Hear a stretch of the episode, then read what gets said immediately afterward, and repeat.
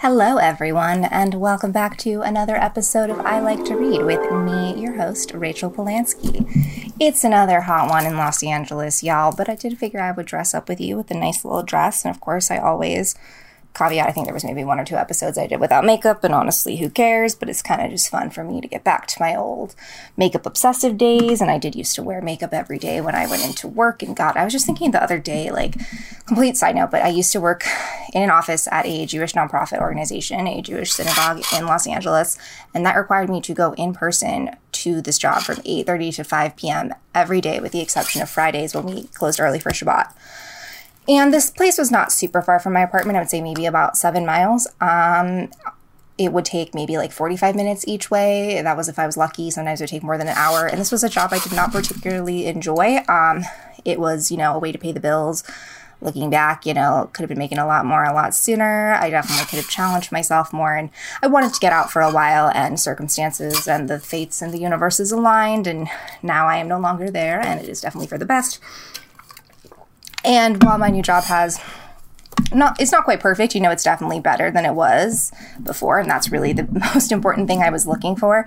And I get to work from home, which not only means that I I've mentioned this so many times, but like I don't have to wear makeup, I don't have to wear a bra, but I don't have to deal with the shitty commute. And like yes, there is something to be said about like leaving the apartment and going out and seeing people, but like when you're in a windowless office, like it's very unmotivating to want to go outside. It just was very like I did have my own office, which was the one perk. I really don't think I could have done it for as long as I did, which was almost three years, I think, maybe four. God, no. Yeah, almost four years. Yeah. Yeah, almost. I'm like, wait, yes, yes. Almost, no. Yeah, it was almost four years. 26, Yep, I turned 27 this year. I'm like, what the fuck is time? So weird.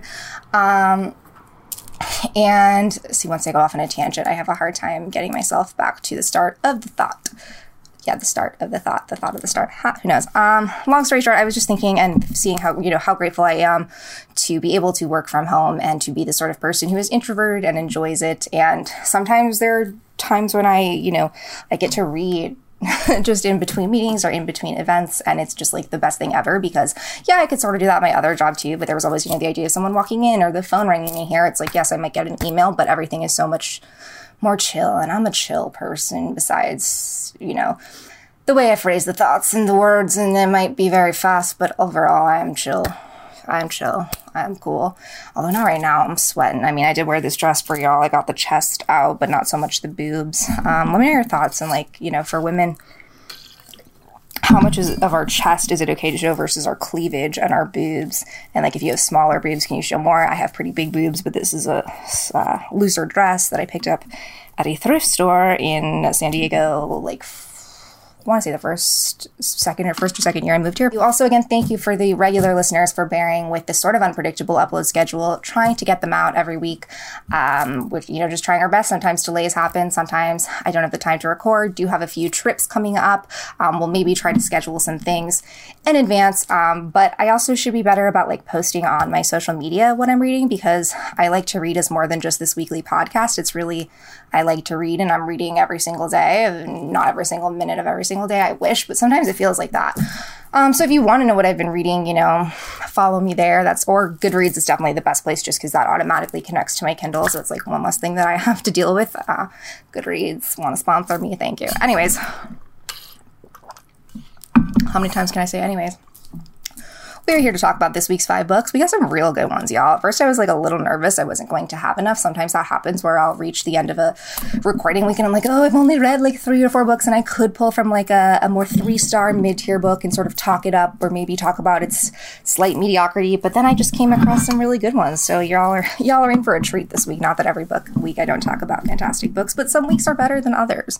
Maybe not episodes, but but weeks in terms of books. So our first one that we have is Damnation Spring by Ash Davidson.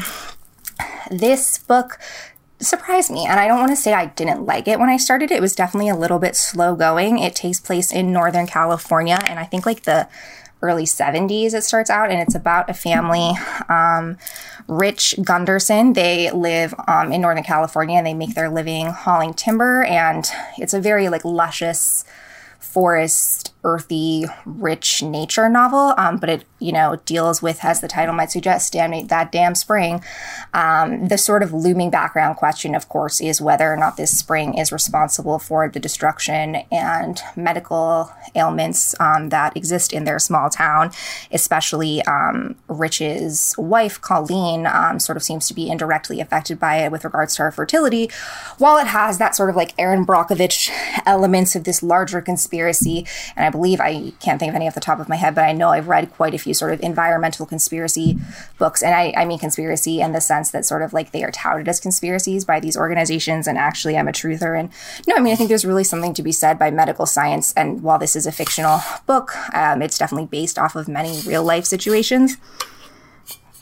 So there's this sort of Rich and Colleen are a main couple that are at odds with each other while we do get to know some peripheral members of the their family, particularly their their one son Chub that they are able to have.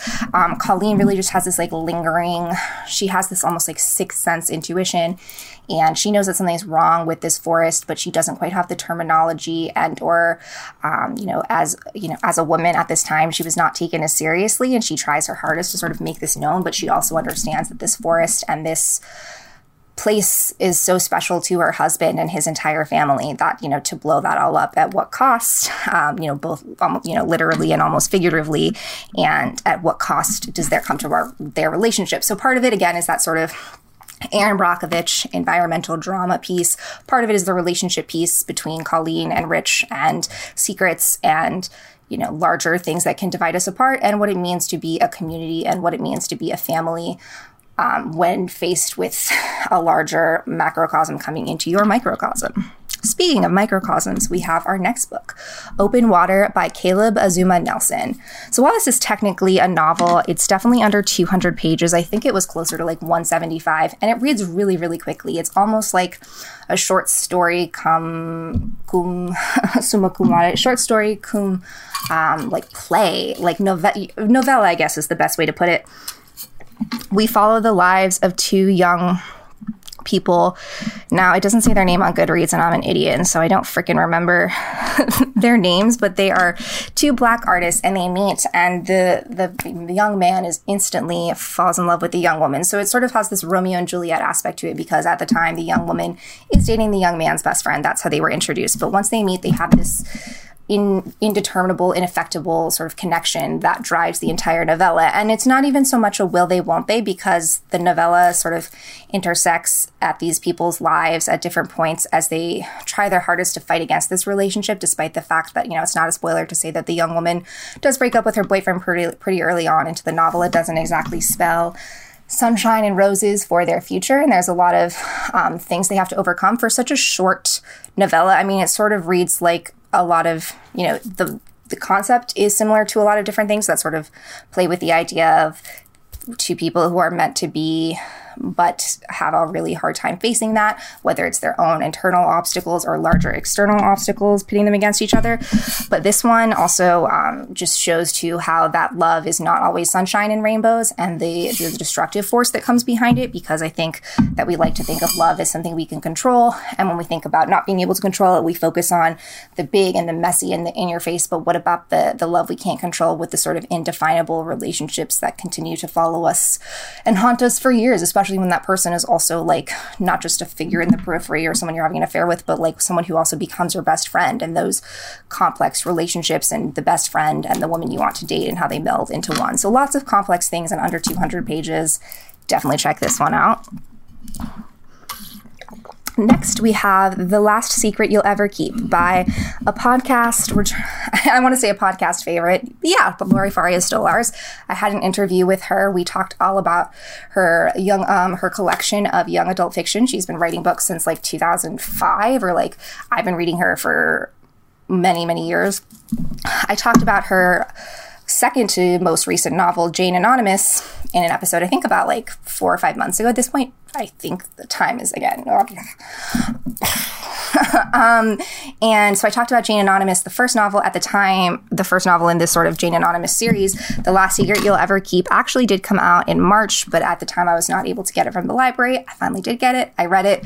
This is really cool because it's sort of like a spiritual sequel in the sense that it takes the Jane Anonymous story, and I won't spoil too much about that one, but it's just about a young woman named Jane Anonymous who is kidnapped and goes through this trauma and then has to deal with the ramifications of like returning back to society and returning back to her true self. So this novel picks up with um, our new main character, and her name is again, names are so hard for me to um, i don't think you had to have read necessarily the first jane anonymous to appreciate this but you will have a greater appreciation for the world and the way that these characters are framed um, because the connection is our main character in this novel the last secret you'll ever keep. Um, she is kidnapped and held hostage in a well for a few days and then returns to society as well so goes through a similar experience like jane only problem is she sort of has this background of, you know, the girl who cried wolf and has some sort of past trauma experience that, that doesn't necessarily make her the most trustworthy person in the eyes of the other townsfolk. So she quickly finds this message board um, started through the Jane Anonymous character from the first book that helps her find solace and peace in a way to sort of understand this trauma and connect with people online in a way that she doesn't necessarily in person. However, you know, as you might be able to see coming, things online are not always what they seem. Now, you know, it's one thing to look at that and see it, but hindsight is 2020. And as a young woman, as our main character is, who goes through a lot of trauma and is just looking for anything to hold out to and connect, it's easy to be conceived and to see, I'm sorry, it's easy to be deceived and to see what you want to see. So part of it is this sort of mystery thriller novel there's definitely more exploration of trauma and the believability of women, particularly when they have already sort of been labeled as too much or too crazy or have some sort of stigma or label against them. And then what it's like to deal with survival and to deal with something, you know, no one should have to go through, let alone a 16 year old. Um, so, part, you know, it's a young adult novel, but deals with some pretty heavy stuff. And again, that's why I love Laurie Faria Stolarz. Her entire catalog, again, is deals with young women, but young women who are definitely very mature and having to go through a lot more than I've had to go through, and even, you know, 10 years older than these characters. So that's that one. that's that one. Next, we have Lilyville Mother, Daughter, and Other Roles I've Played by Tovah Feldshuh. Tovah, the reason I picked this up, Tovah Feldshuh is a famous Broadway actress, but I know her primarily for her her role as Naomi Bunch, Rachel Bunch's girlfriend in the Wonder. I'm sorry, Rebecca Bunch. This is Rachel Bloom's Crazy Ex-Girlfriend TV show. So that's how I was introduced to her. I know that she had a previous background on Broadway and had been in a lot of other stuff. Um, also, probably most notably recently in The Walking Dead for a couple years. I have not watched that show, but she does touch on that in her memoir. Um, but this is she has such an esteemed theater background around. And while she uses that as her frame of reference to sort of carry us through her life, because that is her life, she, as the title states, Lilyville is the world that her mother Lily sort of created for her and instilled in her and her values that have guided her through life. And while her mother is no longer with us at this time, at this time, unfortunately, her mother passed away, but she lived to be like 105 or something. So she just lived this like crazy, incredible life and beat death and went through this incredible, like transformative surgery, which you'll read more about in the book. So not only is it about Tovah's relationship to her mother, but Tovah's relationship to womanhood. Of course, there's a lot of mediation and exploration of Broadway and what it means to be an actress and a starving actress and one who has consistently, you know, worked her way up pretty much from the bottom and been in pop culture and now has this fantastic book out. So clearly a very smart, funny, talented woman. Um, it's also, you know, goes through the different roles that she's played you know, fam- she famously originated the role Yentl in um, some Jewish play whose name I'm blanking on, but just sort of, you know, she's had an incredible career that's, you know, she's been acting for over five decades, so she has plenty of stories and anecdotes, but along all that, you know, it's not only a story about Broadway and the limelight, but what happens behind the scenes and what it's like to be a woman and a mother and a grandmother and a daughter and all these different roles that we play and how one's life can be so full and rich and ready for reading. Well, read Tovah Feldshuh's book. Even if you aren't really familiar with her, I think she's so funny and warm and immediately draws you into her rich, storied life that you feel like you're going to be her best friend, even if you don't even know who she is. And last but certainly certainly not least, we have another repeat podcast. I want to say guest because I wish he was here, but podcast author, My Heart is a Chainsaw by Stephen Graham Jones. I read his other most recent book, and I don't even want to say most recent book because I think Stephen Graham Jones is like a freaking genius and puts out at least like a novel a year, sometimes novellas and more as well.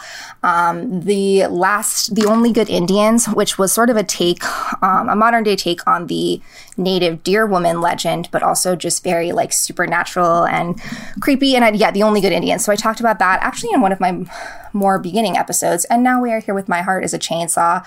Um, this one I freaking loved. Maybe just because I'm a little bit partial to horror movies and slasher films. So if you're not really into anything horror slashery, while this is definitely more of like a quote unquote fun one in the vein of, you know, like The Last Final Girl with Grady Hendrix, there's definitely some gore and violence described in this. There's lots of killings, there's murder, there's mystery, there's intrigue. Our main character, Jade, is a quirky, you know, outcast who believes that she, you know, she doesn't think she's in a horror movie, but she's done so much research and watched so many movies that her life might as well be. And she lives in this sort of storied town that has these legends that um, for some reason or another are kind of coming back to haunt her. So not only does it play with the concepts of like, you know, whether or not we should believe the authority figures, whether or not we should believe this sort of unreliable, quirky narrator, and this, you know, there's a lot of explorations of the final girl. The title is definitely an homage to Carol.